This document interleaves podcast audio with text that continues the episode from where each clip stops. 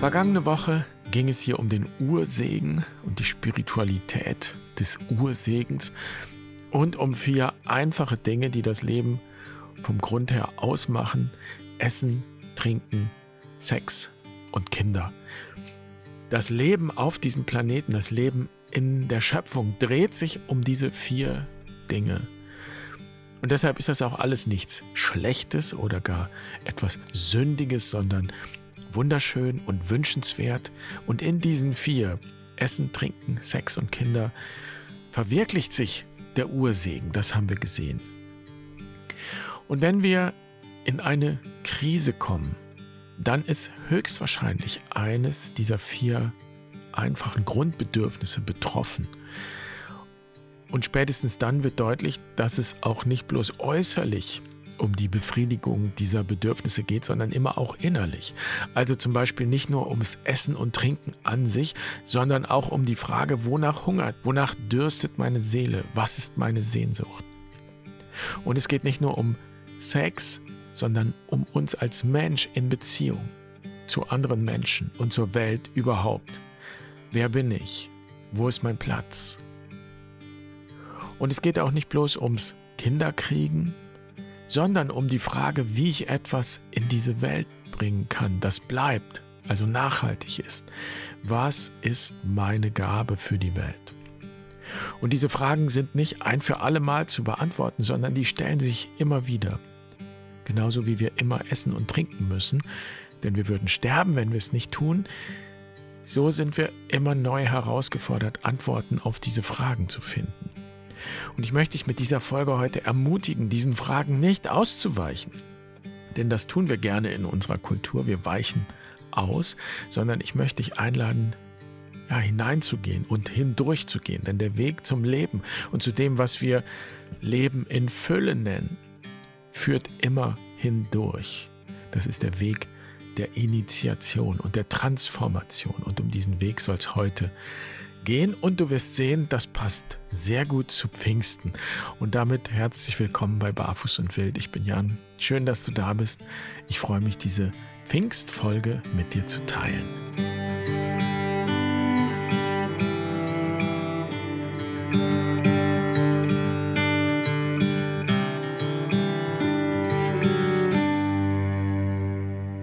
Richard Rohr hat mal gesagt, dass wir eigentlich noch in einem Baby-Christentum leben. Sprich, das Christentum, das wir kennen, das steckt noch in den Kinderschuhen. Die eigentliche ja, Radikalität des Christentums, sie hat sich noch gar nicht richtig entfaltet. Und Pfingsten ist ein gutes Beispiel dafür. Dieses Fest geht ja praktisch spurlos an uns vorüber, kulturell. Es gibt keine Pfingstsüßigkeiten im Supermarkt so wie es an Weihnachten die Nikoläuse gibt oder zu Ostern die Hasen und die Eier. Also Pfingsten verkauft sich irgendwie nicht so gut. Und das könnte daran liegen, dass Pfingsten ein ja sehr erwachsenes Fest ist. Pfingsten geht es um mich selbst. Es geht darum, dass etwas mit mir geschieht. Da kommt diese heilige Geistkraft, um etwas zu verwandeln, zu transformieren, etwas neu entstehen zu lassen. Und dieses Geschehen, diese Verwandlung, das ist nicht nur unbedingt angenehm, das zeigt das Bild, das dafür in der Bibel verwendet wird. Es regnet Feuerzungen. Das ist bei genauerer Betrachtung ja tatsächlich nicht besonders angenehm. Niemand möchte wirklich, dass es Feuer vom Himmel regnet. Und vielleicht gibt es auch deshalb eben keine Schokofeuerzungen zu kaufen oder so etwas. Aber diese Geistkraft, die da an Pfingsten in Form von Feuerzungen erscheint in den biblischen Geschichten und die alles transformiert und verwandelt, das ist auch die Schöpferkraft. Das ist auch das Da war, von dem hier schon die Rede war. Das schöpferische Wort.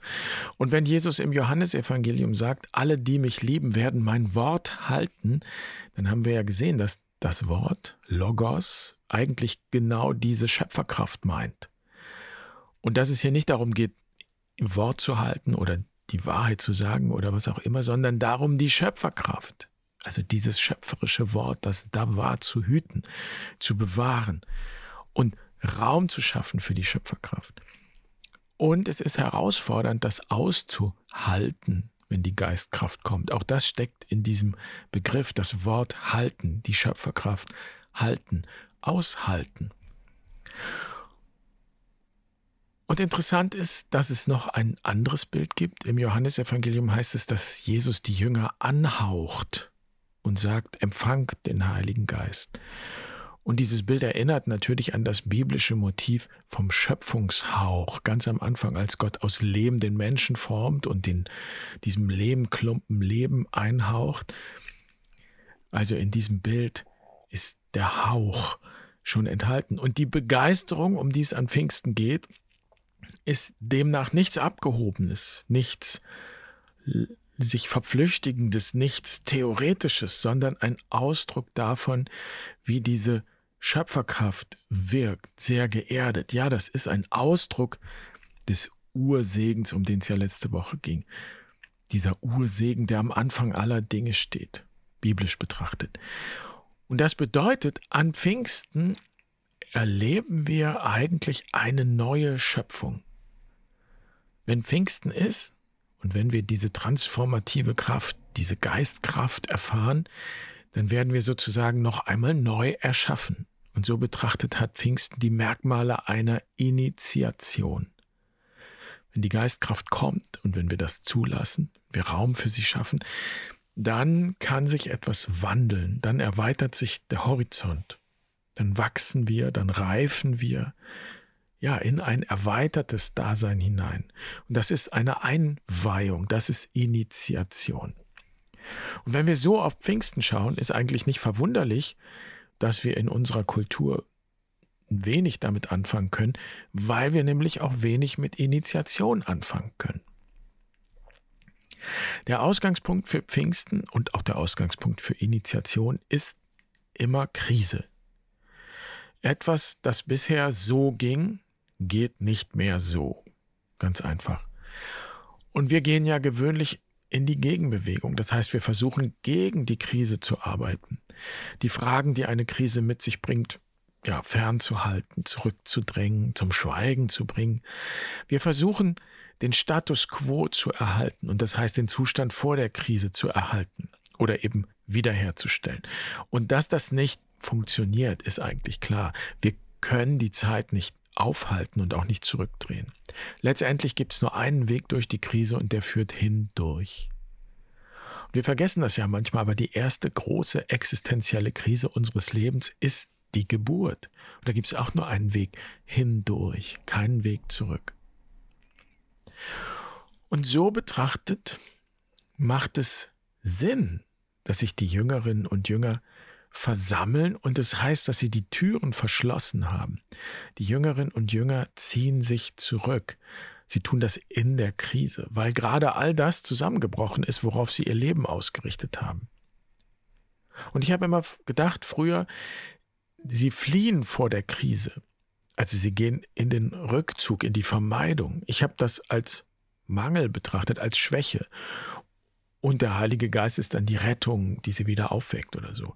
In Wahrheit, glaube ich aber heute, entsteht erst durch diesen Rückzug, durch dieses in sich gehen, in diesen geschlossenen Raum gehen, in die Kammer gehen. Dadurch entsteht überhaupt erst der Raum, in dem die Geistkraft wirken kann. Also die Jüngerinnen und Jünger ziehen sich zurück wie eine Raupe in den Kokon. Und sie schaffen dadurch einen besonderen Raum, Raum für Transformation. Und wenn wir bei Barfuß und Wild in eine Auszeit gehen, dann schaffen wir eigentlich genau so einen Raum. In der wilden Weisheit zum Beispiel oder in unseren Ausbildungsseminaren oder wenn wir zur Quest gehen, natürlich, dann fasten wir in der Natur. Das heißt, wir verzichten ganz bewusst für eine bestimmte Zeit auf ein ganz wesentliches Grundbedürfnis, auf das Essen. Und es gibt Traditionen, in denen wird auch nicht getrunken, das machen wir nicht. Wenn wir fasten, dann verzichten wir nur auf das Essen. Und dieses Fasten kann eine Stunde dauern, dann merken wir es wahrscheinlich gar nicht so. Aber wenn es vier Tage und vier Nächte dauert, dann ist das natürlich spürbar. Aber für alle Auszeiten gilt, dass dieses Fasten, dieser Verzicht kein Selbstzweck ist.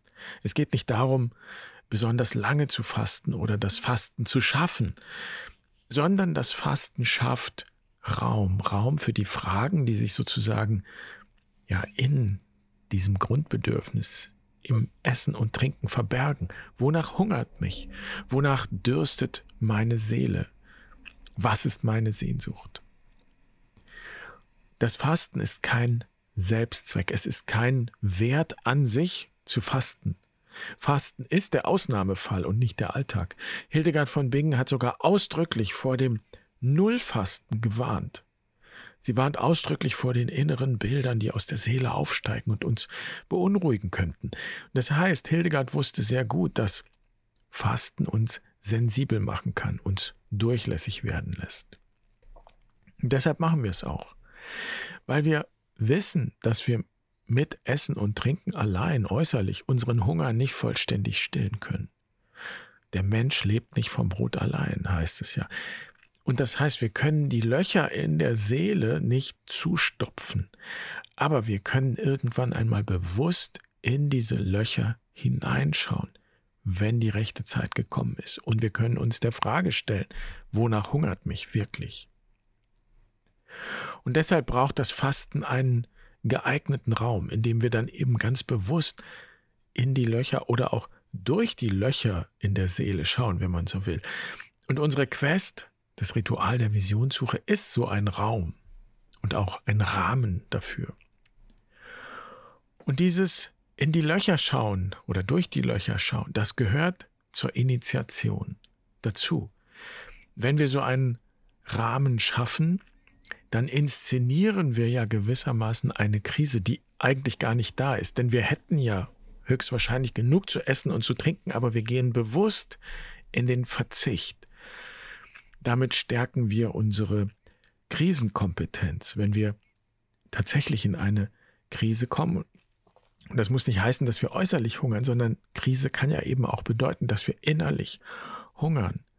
Oder auch, dass wir den Appetit verlieren, dass uns das Leben nicht mehr schmeckt. Wenn wir initiiert sind, wenn wir diesen Raum der Transformation einmal betreten haben, wenn wir in die Löcher geschaut haben, dann können wir dort anknüpfen, wir können uns dort verankern, wenn wir auf den Grund gestoßen sind sozusagen. Und wir wissen, dass dieser innere Hunger keine Krankheit ist, sondern Ausdruck auch unserer Lebendigkeit, auch unseres Wachstums, unserer Entwicklung. Wir können den Fragen, die damit verbunden sind, Raum geben, weil wir keine Angst mehr vor ihnen haben. Wir sind ihnen ja schon einmal begegnet. Also diese Erfahrung der Initiation und auch diese Praxis der Initiation führt uns von der ersten Lebenshälfte in die zweite Lebenshälfte. Und das ist ja, ich unterstreiche das nochmal, keine Frage des Alters allein. Und es ist auch kein Entweder-Oder also erste oder zweite Lebenshälfte. Beide Lebenshälften gehören zusammen zum Leben. Beide Qualitäten gehören dazu, machen das Leben aus. Nur dass wir oft in unserer Kultur in der ersten Lebenshälfte bleiben. Und dann sehen wir nur das äußere Phänomen, Essen und Trinken eben zum Beispiel. Aber wir haben wenig Ahnung von der inneren Dimension. Vielleicht haben wir sogar Angst davor. Und ganz ähnlich ist das mit der Sexualität. Also genauso wie ich versuchen kann, mit Essen und Trinken die Löcher in meiner Seele zu stopfen, und das wird nicht funktionieren, so kann ich das auch mit Sex versuchen. Sexualität ist Ausdruck des Wunsches in uns, des tiefen Wunsches in uns, ganz verbunden zu sein. Die Abtrennung zu überwinden, die wir erleben, weil wir wir selbst sind weil wir ja Ich sagen und weil wir uns als ein einzelnes Selbst erfahren. Und wir können sagen, wenn wir unsere Sexualität ausleben, dann leben wir immer diese Sehnsucht aus, zurückzukehren in die Einheit. Der Mutterleib ist ein schönes Symbol für diese ursprüngliche Einheit, das Geborgensein, Genährtsein, eben eins sein mit der Mutter. Das ist die Erfahrung, aus der wir im tiefen Grund ja alle kommen. Wir kommen aus diesem Ursegen. Aber zurück können wir natürlich nicht, sondern wir können nur nach vorne schauen, weitergehen und uns weiterentwickeln. Also, wie bin ich in der Welt? Wer bin ich jetzt hier? Wer möchte ich sein? Wo ist mein Platz? Wie bin ich verbunden? Und wenn wir unsere Sexualität unterdrücken, dann unterdrücken wir diese Fragen. Und eine Spiritualität, die Angst hat vor Sexualität und Erotik, hat im Grunde Angst davor, dass Menschen sich weiterentwickeln, dass sie wachsen, dass sie zu sich selbst finden, dass sie ihr wahres Selbst finden und leben und zeigen. Eine Spiritualität, die von der Schöpfung und vom Ursegen geprägt ist, hat keine Angst vor Sexualität und keine Angst vor Erotik. Und viele sind überrascht, wenn sie zum ersten Mal zum Beispiel bei den Mystikern und Mystikerinnen die erotischen und sexuellen Anspielungen finden. Zum Beispiel bei Mechthild von Magdeburg, wenn sie Gott auffordert, sie lange und innig zu lieben.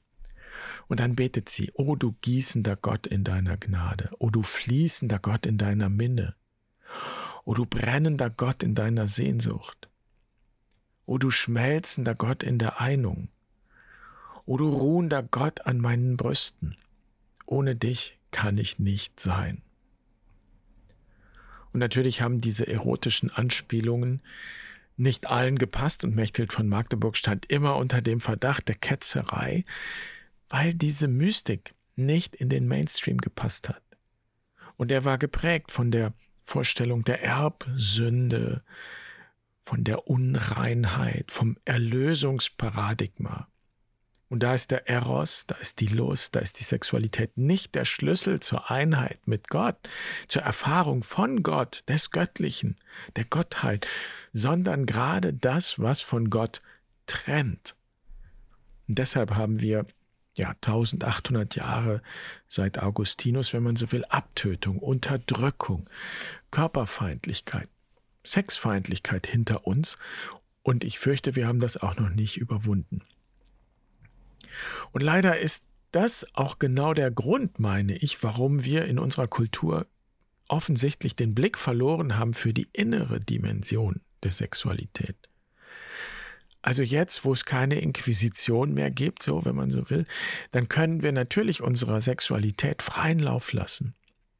Und die Erfahrung ist aber interessanterweise, dass das die inneren Fragen natürlich auch nicht allein beantwortet. Das ist so wie möglichst viel Essen auf dem Tisch auch noch lange kein gelungenes Fest ergibt und auch nicht unseren seelischen Hunger automatisch stillt. Also wie beim Essen und Trinken gehören auch bei der Sexualität innen und außen zusammen. Sexuelle Beziehungen, sexuelle Handlungen, das sind im Grunde Rituale, das sind Symbolhandlungen. Also was wir rein äußerlich tun, wie wir es tun oder auch nicht tun, das hat auch eine innere Bedeutung. Und wohlgemerkt, Ritual ist nicht zu verwechseln mit Ritus. Also jedenfalls hier bei Barfuß und Wild sehen wir das so. Es geht bei einem Ritual nicht darum, etwas auf eine bestimmte Weise zu tun. Immer auf diese Weise, immer in der richtigen Weise oder wie auch immer. So wie immer, so wie man es gelernt hat. Alles nicht Ritual. Ein Ritual ist ein Raum. Oder ein Ritual schafft einen Raum, einen Rahmen, den ich dann sozusagen betreten kann, in dem etwas geschieht. Ein Raum, in dem ich eine Erfahrung machen kann. Ein Raum, in dem sich etwas zeigt. Ein Ritual ist offen. Und wichtig ist bei einem Ritual das, was wir erfahren, was in uns ist, das Innere. Das Äußere allein macht noch kein Ritual. Und so kann Sexualität auch letztlich das sichtbar machen, was in uns ist, was unsere innere Wirklichkeit ist. Also kurzum, man könnte es auf den Punkt bringen, Sexualität unterdrücken heißt die Seele unterdrücken.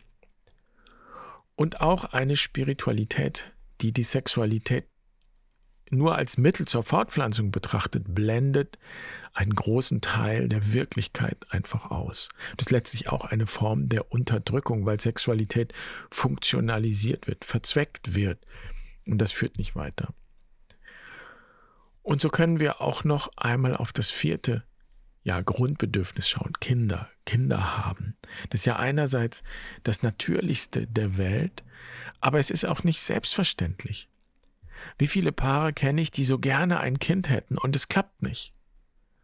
Und auch dieser Kinderwunsch bedeutet mehr als nur die Frage nach dem leiblichen Nachwuchs. Es gibt auch hier eine innere Qualität. Letztlich geht es um die Frage, was ich in die Welt bringen kann. Ich kenne ein Paar, das hat sieben Jahre lang versucht, ein Kind zu zeugen und es hat nicht funktioniert. Spannend ist die Zahl sieben dabei, denn die steht ja auch für Vollständigkeit. Also sprich, sie haben wirklich alles versucht und dann haben sie aufgegeben. Und wahrscheinlich haben sie auch versucht, sich damit abzufinden, dass sie eben keinen leiblichen Nachwuchs in die Welt bringen werden. Vielleicht haben sie sich auch gefragt, was es dann sein könnte, was sie in dieser Welt hinterlassen. Und spannend ist, dass dann, als sie aufgegeben hatten, es plötzlich geklappt hat. Und wenn ich richtig mitgezählt habe, dann haben sie mittlerweile vier Kinder. Und das zeigt, wir können es nicht machen. Wir können den Raum nicht selber füllen. Wir können das Kind nicht machen. Wir können den Segen nicht bestellen, einfach so liefern lassen. Wir können nur Raum schaffen für den Segen, Raum schaffen für das Leben. Und das ist eigentlich ein Bild, das wunderbar zum Ausdruck bringt, was ja so die Grundhaltung der Schöpfungsspiritualität ist. Essen, Trinken, Sex und Kinder, ja, die schaffen Raum für die Fragen, die mit ihnen verbunden sind. Und damit geben wir dem Segen Raum. Wir können Segen empfangen. Wir schaffen mit Essen, Trinken, Sex und Kinder Raum für das Leben in Fülle, aber das Leben selbst können wir nicht machen. Wir können es nur empfangen. Und wir können darauf vertrauen, dass sich der Segen und die Fülle durch die Fragen hindurch einstellt, wenn wir eben nicht ausweichen, sondern wenn wir uns diesen Fragen stellen. Und dann können wir hoffen, dass wir es aushalten, wenn die Geistkraft kommt, dass wir sie hüten können, dass wir sie halten können, dass wir das Feuer, das dann kommt, in unser Leben kommt, dass wir das ja in uns bewahren können. Auch das gehört dazu. Und du kannst für dich prüfen, ob du eines der Grundbedürfnisse oder der Grundthemen vielleicht meidest, unbewusst meidest, weil du die Kraft, die damit verbunden ist und die damit in dein Leben kommen könnte, ja nicht halten kannst oder weil du Angst hast, sie zu halten. Und dann wäre das eine Spur, die du aufnehmen könntest, denn da liegt eine Chance, höchstwahrscheinlich eine große Chance zu wachsen und dich weiterzuentwickeln.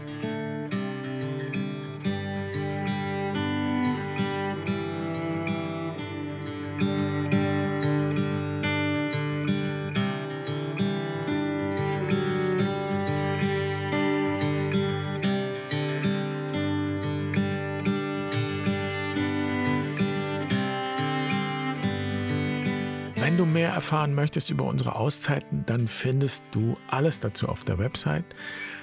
Die wilde Weisheit startet übrigens in dieser Woche wieder. Also das heißt, du machst den Kurs natürlich für dich in deinem Tempo, so wie du das möchtest. Aber am 11. Juni, also am Samstag, ist der nächste Live-Workshop und da treffen wir uns online und du hast dann die Möglichkeit, an dem Tag rauszugehen in die Natur und du hast die Möglichkeit, dieses Rausgehen, dieses Raumschaffen für die Fragen einmal praktisch zu erleben und dich auch von uns begleiten zu lassen, wenn du das möchtest. Also herzlich willkommen und dann wünsche ich dir ein ja, schönes, ein geistreiches Pfingstfest und eine wunderbare Woche. Bis zum nächsten Mal. Mach's gut. Pace bene.